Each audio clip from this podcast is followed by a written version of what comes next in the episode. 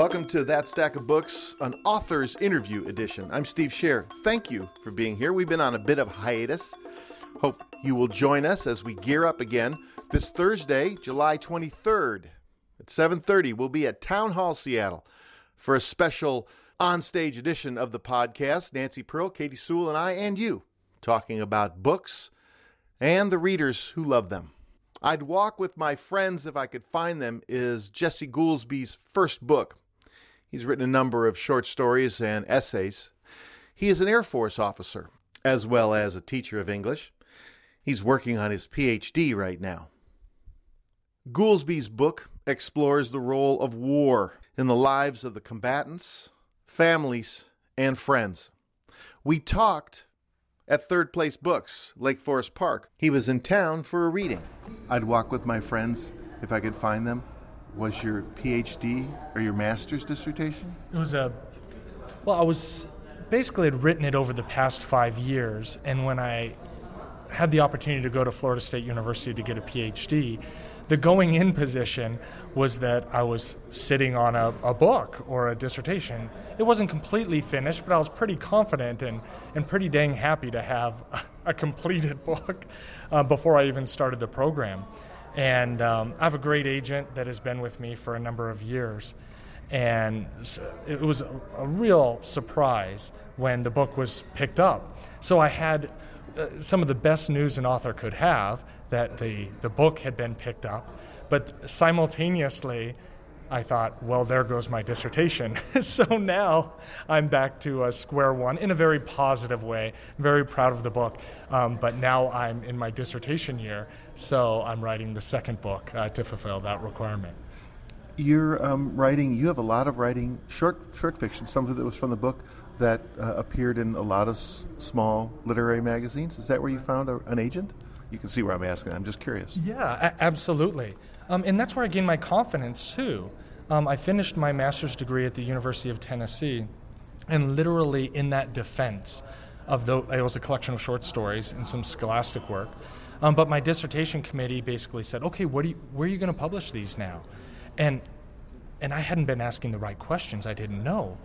And so through their guidance and through trial and error, Um, I started placing some of the some of the chapters that appeared here in different form and some other work um, in in literary journals. And personally, I needed that. I needed that confidence and validation that came with um, proving to myself that I could get into literary journals, that, that what I was writing was publishable.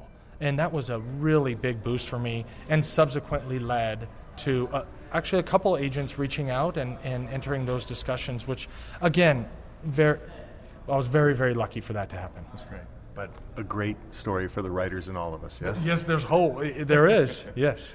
Uh, um, your characters join the service in part to get out away from their small towns and their lives and to find something new, the offer of an opportunity that the military offers.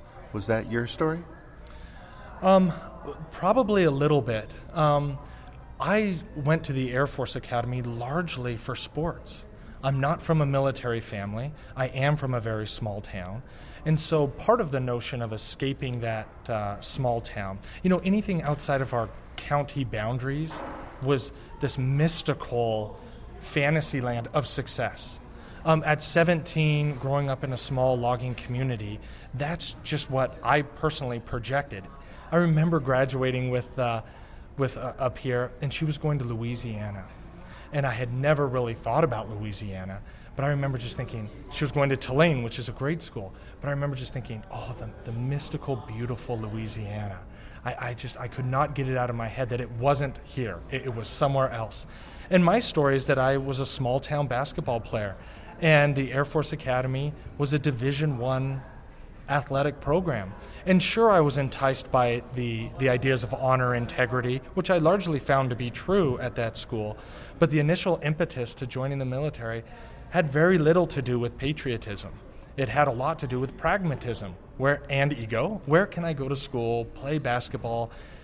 I'm not from a wealthy family. Where could school be paid for? And those types of things. And I do think you see that reflected especially in the three protagonists that join the military for very different reasons, but largely for pragmatic reasons for the next step. What am I going to do after high school? This is an option where I can get taken care of. And two of the characters pre nine eleven. So it, even for them, it's more pragmatic without a war going on. You know, you brought up patriotism. Uh, where did patriotism or where does patriotism arise for you? Then I'll ask about your characters. Yeah, I think for me, the, the big transition happened while I was at the Air Force Academy. Um, quickly, I learned that playing basketball there um, wasn't the end-all, be-all. It was a great activity to do, but you're not going to survive a service academy unless you really want to be there and you believe in the mission that you're going to be doing. You, you wouldn't last three months uh, in under those conditions, of which they're trying to break you down and, and build you back up, not only as the consummate teammate, but also to be in, a deep thinker, but also one that is committed to, and this is a tricky phrase, but defending the country. It's become especially tricky in, in the last twelve years. But while I was going through, it was a notion that you better believe in, or or why are you, why are you there? And so I really appreciated the Academy giving me the latitude to be uh, a deep thinker in a variety of subjects, but also um, kind of teaching me that if I wanted to serve the country, it wouldn't be easy. That was always there from day one, which I appreciated, but also um, I better want to do that. If if I didn't want to do that, if I if I didn't want to make the tough decisions that came with being an officer in the United States Air Force, I should just choose something else. And so I think all of those things, the friendships I built, the ideals that they held up, that I found to be largely true. There are always some bad apples, and we've gone through our problems at the Air Force Academy. But I really bought into the fact that I was with a group of people that, by and large, believed in honor and integrity. That was very attractive to me. Still? Absolutely. Yeah, absolutely. I'm I'm an active duty lieutenant colonel. I'm coming up on fifteen years of serv, fourteen, fifteen years of service, and it hasn't been easy. I mean, I don't think it's been easy for anyone associated uh, with the military or families or communities that have to tackle our ongoing and our conflicts, our nation's two longest wars that have, have occurred over the, the past almost fourteen years. Um, But I've found in the in the service in the past fourteen years that those ideals, again, while not perfect, by and large, the people that we ask to fight our nation's wars um, are honorable, deep-thinking people that want to do the right thing, even in circumstances where they're that are almost impossible to make the, a right decision. Jesse Goolsby's book is "I'd Walk With My Friends If I Could Find Them."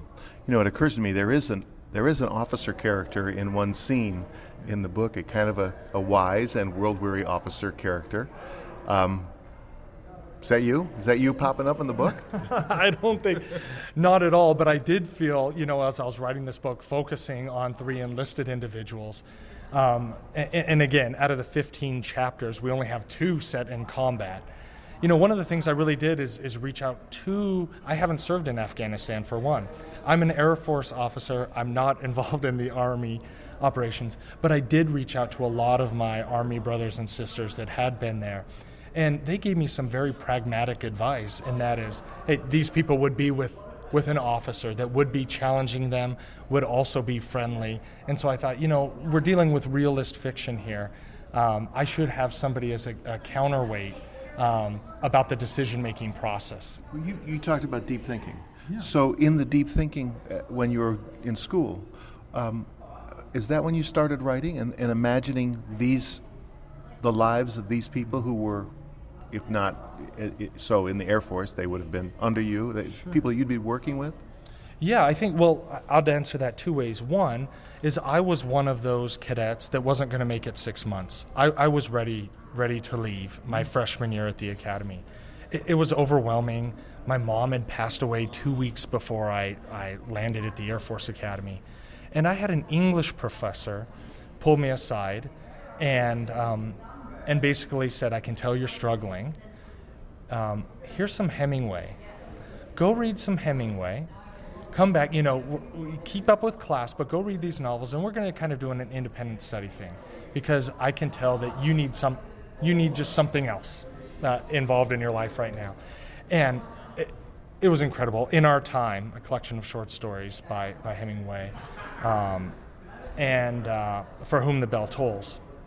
And and I subsequently read everything else, but those two works at that eighteen years old, I needed the humanities to to save me and to really round me out at that time. So that was one thing on, on why I stayed and why I really appreciate the humanities education as well that I received there.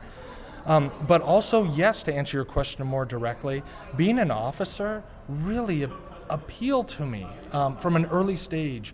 I wanted to be the one making the tough decisions. I and, and my friends, I, I I fed off of their energy and their willingness to accept the fact that there was never going to be a cut and dry solution in war, or even supporting war, and the culpability that comes in that. So even if you're not on the front lines, um, fixing the aircraft that do um, do the damage during war, I I found that very attractive, just in mining those areas where um, there's not a clear right or wrong, but that we need good, deep thinking, and I hate to use this word, but moral people that are willing um, to give the difficult orders and take responsibility for that. In effect, leading people as well. Dax, Armando, and um, Wintrick. Wintrick. Moral people? These are your characters. Were they moral people? Are they moral people? Absolutely. I, I think, yeah, I mean, I think that's what the book's about. I mean, I think it's about people that are struggle to come to terms with the end axis of emotion and and trauma. And what I mean by that is what we what we have asked of our service members um, of the past, of our two most recent conflicts and ongoing conflicts are are just incredible. We're asking young men and women to go out where they don't know friend from foe. And even on humanitarian missions, they don't know, or an office building in Kabul, there is no safety. It's not the jungles of Vietnam. It's it's not the moral imperative of World War Two. It it is situations where we honestly don't know who's friend or foe. And so we're asking them to be prepared for everything, but also to be polite while doing it. I mean, what a strange and difficult dichotomy that we're asking the youngest people in our armed forces to to accomplish. And they do it, by and large, with honor, by and large. Certainly there are cases where that's that's not uh, what has happened, but by and large, day to day, they accomplish the mission. I think that's stunning. And so what we see in, in the book are three very different people which have come to the war in very different circumstances and have to negotiate the trauma of dealing with a couple specific situations where they have to make a decision. But it's not, well, I'm trying to decide whether we, we how much we give away. Um, yes, they have to make a decision. They have to live those lives. But they all, this is also a book about how the war experience, we often hear, we often read books about how the veteran is affected by that war experience. This is this is about how, in a, in subtle ways, how family, how friends uh, are affected before, during, and after. A- absolutely. One of the one of the things I'm really certainly one of the things I'm most interested in when I was sitting down and meditating and writing the book was the binaries we often place.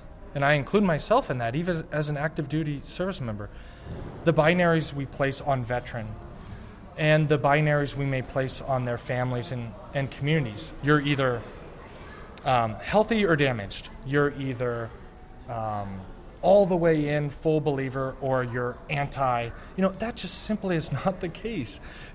People join the military for every conceivable reason imaginable. They stay in and they leave. Similar, and they have hopes and dreams and fears that are individual and subjective to everyone. And often we'll get their stories, as you've mentioned. We'll get the veterans, we'll get the veteran stories, often in short clips, which are unfair to the whole person, but we'll get their story. What we don't hear about as often as we should are the families and communities, the families and friends that, in my opinion, show an equal but more difficult to distinguish heroism and courage. Listen, it's very easy um, to denote heroism and courage on the battlefield. We've seen it since the Iliad, and it plays in our minds the people saving their comrades in arms, doing heroic things in battle. It's a lot le- it's a lot more difficult to understand and appreciate the heroism and courage that takes place from a spouse, a son and daughter, that get up every day in the face of trauma or or a, or a service member that needs their help, to get through their day, their specific hopes, dreams, and fears, to get dressed and do their very best that day. We, we don't know how to acknowledge that as a society, or we're not good at that yet. We're really good at the veteran that has been been, been damaged and is learning to walk and showing an incredible resiliency. We're not, we're, we're, we struggle to name and identify the spouses and communities that help that person every day. Or that don't. Or th- or that don't. I mean, I, I think this is the point, one of the main points of the book, right, is that human beings are fallible. And, and, and they're not just fallible while they're in uniform. And uh, a soldier is a human being first and always. They may be a combat veteran, they may be serving in combat, but they come home, they're gonna listen to Metallica or root for the Mariners in this case, or not. Oh, they're gonna- they're, The Giants. Or the Giants, yeah, in my case, the Giants.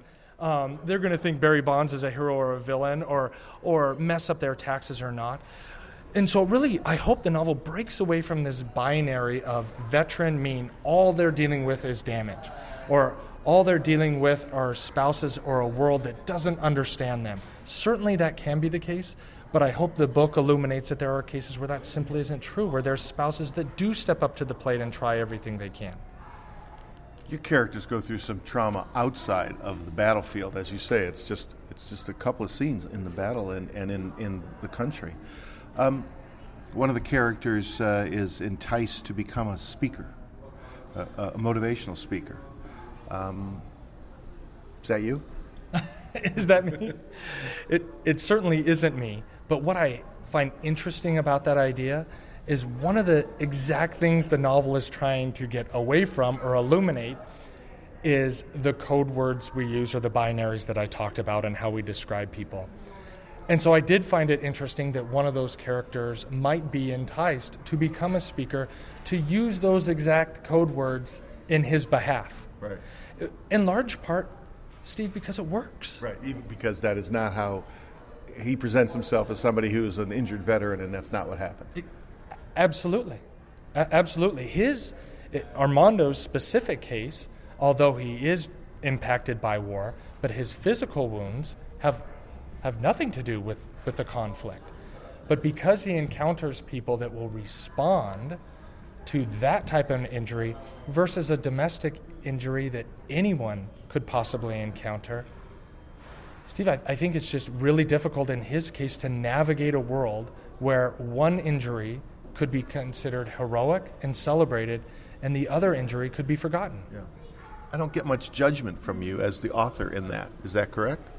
Uh, yeah, you, no. You're not judging him for that choice he's making.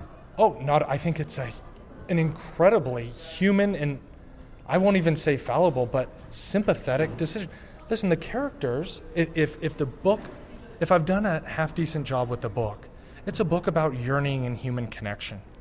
It, it, it's first and foremost about human beings, regardless of where they live or if they've served or not, wanting, yearning for people to understand them, for them to connect to, for them to love. And I think those are universal things, re- regardless. And so, of course, I wouldn't judge Ar- Armando for trying to seek human connection where he can find it. One of the last books I read was uh, uh, David Morris's The Evil Hours. Do you know that book? I know it. So that's a book about some of the binaries you're talking about. How do you look at that book? It's a book about dealing with P T S D and then dealing with how people view somebody who's dealing with P T S D.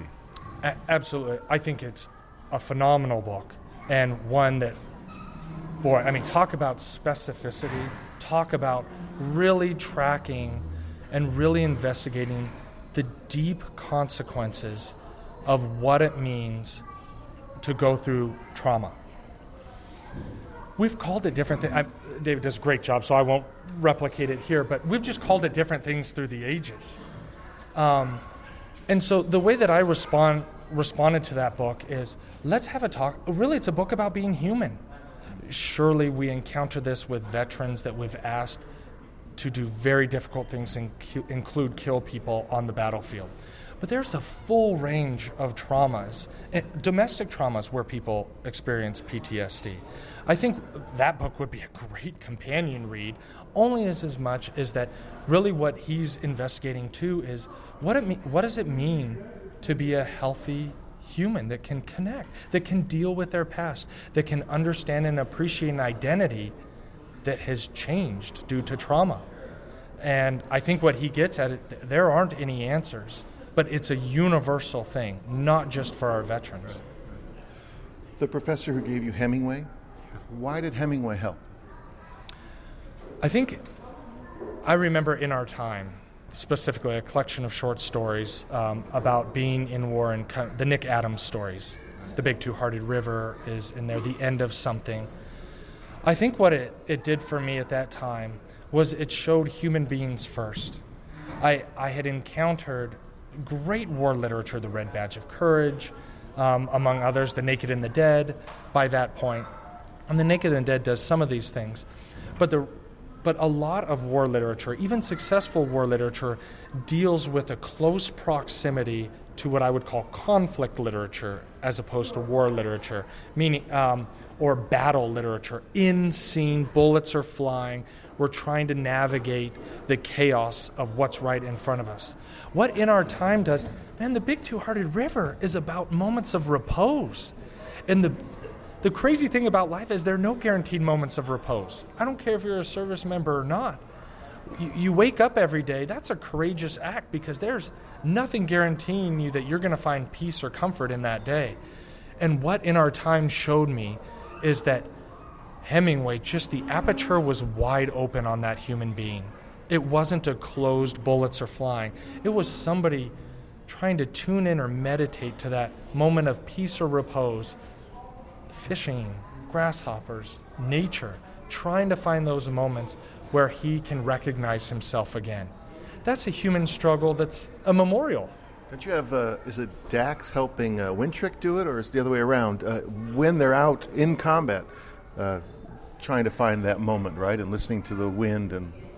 Yeah, I, I think Wintrick arrives, without giving too much away, really in country and is immediately disoriented. Everything that he imagines he will find in Afghanistan, a dry desert, bullets flying, are not the case. He, he's he's in a lush valley in a humanitarian mission, but the tension still lives, once again, because we don't know who friend or foe is. Even in inoculating children, the tension of being fired upon or, or bombed is, is there. And so, absolutely, the seasoned soldiers, and this is true, how do you find those moments of sanity in an otherwise insane moment? And Dax and Torres both, while still questioning their role in the war, ask, breathe, find that space that you, they let him talk about his hometown. I mean, that's one of the most important things they do in this book is, are people are listening. Just the act of listening, I think, helps, can help be one of the tools to, to let people find their identity and hope. When you started writing, were you uh, The, sh- the short pieces that some of them became this novel, were they a way for you to um, understand what Afghanistan and Iraq meant to this country? Absolutely. Like many service members, I'm watching C N N. I am the citizenry. I mean, we talk about the military-civilian divide, and I, I, I don't laugh that off. There are some serious issues there. But I'm sitting in my living room watching the news just like everyone else, wondering what um, a possible deployment will be or how long these wars are, are going to last. One of the things that really affected me, because again, I have not deployed to Afghanistan. I've supported some things from a distance, but I, I, I have not had that Army-Marine experience. Or Iraq. Or, or Iraq, or, or Iraq. Um, I, I, yeah, again, my role has been a little different in supporting. Um, but I had a colleague one day at the Air Force Academy. Uh, I was a professor there for a couple years of English. And we we're having lunch, and we we're talking about the ongoing wars. This was two thousand eight, a, a difficult time in, in both wars, very, very difficult. And we're trying to understand, you know, we, we felt guilty. Here we were in Colorado Springs. We weren't deployed. We we had lost friends. It was a, just a difficult time to understand what was happening. And he leaned over the lunch counter and said, you know, I had a buddy come back from Iraq, and the, the one thing he struggled with more than anything else was how to touch his children. He he didn't understand how to navigate the role of father, or how, if he should just hug them or if he should ask for their permission. And and you're smiling that this has a seminal role in the book, in a scene. That was the one of the impetus for me to, I, I thought that was such a believable horror because I was a new father at the time. And equally, creatively, as a new writer, I thought, I wondered if I could earn that scene. I, I wondered if I could tap into uh, a character's yearning for connection so effectively that that, that scene would be earned. But why writing it? What was it about the writing process that had it, it, it sounds like it rescued you a little bit from leaving the academy, but also it's, does it, was writing the way you were processing? I, I think, yeah. I think so. I, I think it was a process of um, an odd, I don't want to call it survivor's guilt. I mean, I'm, there's, fair, I, I think, I, yeah, I, I think there was just a lot of emotion where I have my own family. I don't want to be away from them, but I'm proud to serve my country. And you, so, and I have brothers and sisters in arms that are away from their family. And and I was able to return to my family every night. And so uh, certainly I would categorize that in the, in the personal realm, but there's no doubt that if you want to call it therapy or investigation or just uh, a way to investigate my feelings about how everything was going, um, was to, uh, again, turn to fiction and writing, as well as essay. Uh, you know, I did a lot of nonfiction at that time. But but the book, while while emo- there's a lot of emotional verisimilitude in the book, um, there were equal parts this role of really trying to create something out of that emotional truth. Um, or I would have written memoir, you know, or I would have, or I would be writing biography of the servicemen and women that, that have gone over. So it's a complicated answer in that it was personally perhaps healing or an escape for me, but equal parts on the creative side, an investigation of what I could do as a writer. Mm-hmm. But at some point you decided you wanted to be a writer then, as opposed, because you, you know, you went for basketball and yeah. and other things. Yeah, I think I made a transition about six years into my service from being an aircraft maintenance officer to having opportunities in communication. Uh, academics, but also communication. One of the great privileges of my service has been to work at the Pentagon, where I worked in the office that basically handles all the human resource and social issues for all of the Department of Defense. It's called Personnel and Readiness, and I, I helped with communication and advisement in that office. And they're in charge of such difficult issues as sexual assault prevention and response, suicide prevention, wounded warrior care, military children, all the things education. You're criticized for in the military. All the things you're criticized, absolutely, and sometimes appropriately. But it was, I'll say my experience there was that we have so many people, again, not perfect, many mistakes, but it was incredible to be part of an organization charged to fix it, and there with no easy answers. And that certainly seeped into my into my book and in every imaginable way, as you can see. So yes, I mean, part of that was being choos- choosing to be a writer on my free time, but also choosing to be a writer and advocate while I'm serving, um, helping with communications, helping uh, organize events, helping to craft legislation that might help people. Yeah, there are no easy answers in this book, and if people people should approach it knowing that it's it's a tough book, and the characters, there's no magic wand at the end of their lives. What have veterans told you as you've traveled and talked? Largely, the response has been extremely positive. Um, I'd say the... Is anybody getting mad at you for something? Oh, yeah. Okay. Oh, absolutely. And you know what?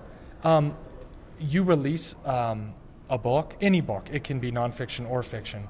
You release that into the world, and I don't get to come with the book to your doorstep to explain intention. And thank goodness that's not the case. Every reader gets to have a subjective experience.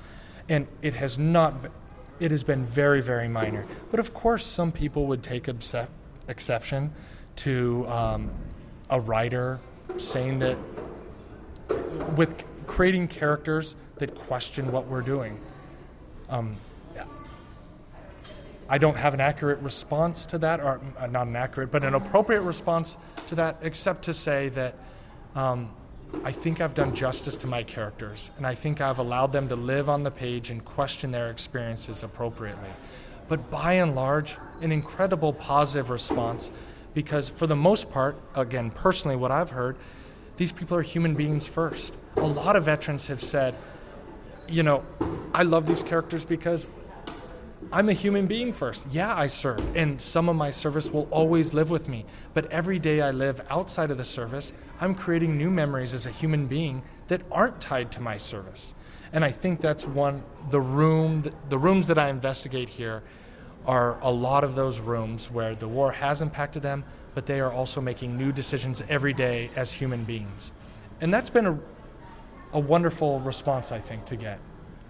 Yeah, I mean, it's an interesting thing, isn't it? Because that's not the message that a lot of the Vietnam War vets got. And that has been a, not the message that um, culture churns. So this is, you you are going for, it takes us back to David Morris in some ways, a different, because uh, these are the longest wars, they're still going on, there's still people deployed, more people being deployed. This is a different way to think about that service, isn't it? Yeah, it certainly is, and it demands a lot of us as citizens. Um, individually, this book demands, I think, a lot of the reader, and that's on purpose, um, because we're looking at the long view and long lives, and and just in, you know, everyday life, it, you know, a veteran experience. It, we may like to see it in thirty-second clips, but that is not there. That is no way to capture an individual life. Heroism, cowardice, and everything in between, father, mother, son, daughter, you name it, all those are individual lives that, that change from day to day. So to get a thirty-second clip on any news channel, regardless of political persuasion, is not doing justice to an individual that's living an individual life with growth and pain, love and sorrow that all of us experience. And perhaps I'll just repeat the moniker that And we are you. The veterans are you. Yes, they've been asked to do different things in their lives, but they are human beings that deserve the full scope of a life instead of the ten-second soundbite. All right, good. That was the janitor. He was cleaning up, but you came through. Thank you, sir. Thank you. It's great to be with you. Thanks for listening to That Stack of Books. Don't forget to join us at Town Hall Thursday, July twenty-third at seven thirty. Nancy Pearl and I and Katie Sewell and you talking about books. Hope to see you there.